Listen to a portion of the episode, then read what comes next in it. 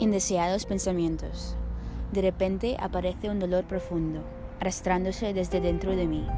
Un dolor que me llena la cabeza, que me parte el corazón.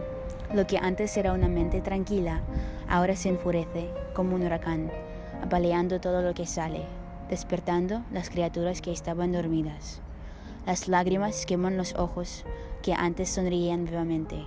El temor se expande en mis ojos, ojos azules, claros y vívidos, como las memorias que fluyen en una corriente fuerte dentro de mí.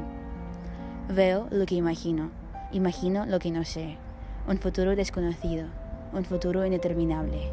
Vivir sin pensar en el pasado, sin pensar en el futuro. ¿Cómo se sentiría?